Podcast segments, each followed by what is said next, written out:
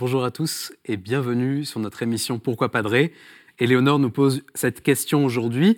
A-t-on en tant que chrétien un devoir d'évangélisation? C'est quelque chose qui pourrait être mal vu dans une société où la religion est une affaire privée. Et puis ça nécessite d'avoir de sacrés arguments. Personnellement, je ne me sens pas assez armé.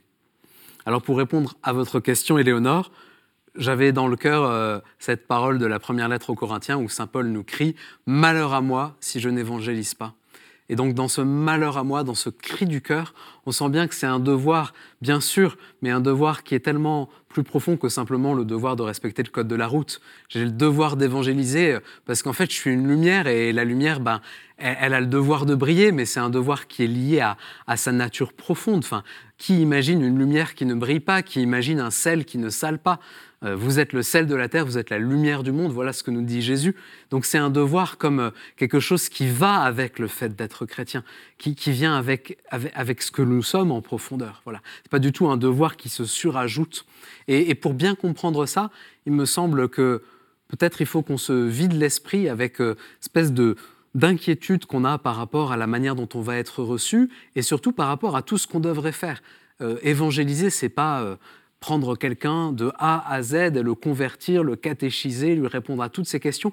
Non, évangéliser, c'est simplement est-ce que je suis rayonnant de ce que Dieu fait dans ma vie? Voilà, oui, mon seul devoir. Et du coup, au fond, mon devoir, d'évangéliser, c'est mon devoir d'être chrétien. C'est est-ce que Dieu fait quelque chose dans ma vie? Est-ce que je donne suffisamment de place au Seigneur dans ma vie pour que concrètement sa lumière vienne devenir ma propre lumière?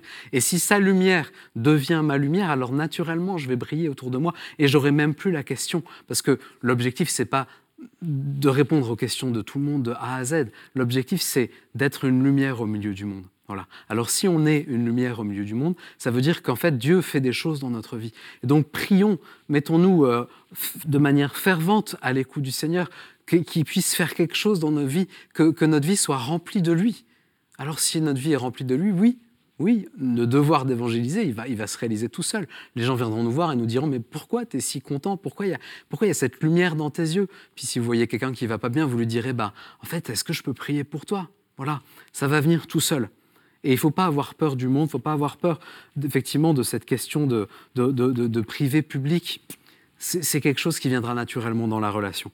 Voilà, alors courage Éléonore, euh, laissez le Seigneur agir dans, votre vie, soyez remplis de lui et vous serez euh, vraiment une lumière pour vos frères et sœurs. Merci pour cette question et envoyez beaucoup d'autres questions par email à cette adresse pourquoipadré.com ou bien sur les réseaux sociaux avec le hashtag pourquoi Padré Retrouvez-nous, cette vidéo, toutes les autres vidéos sur ktotv.com. Merci beaucoup et à bientôt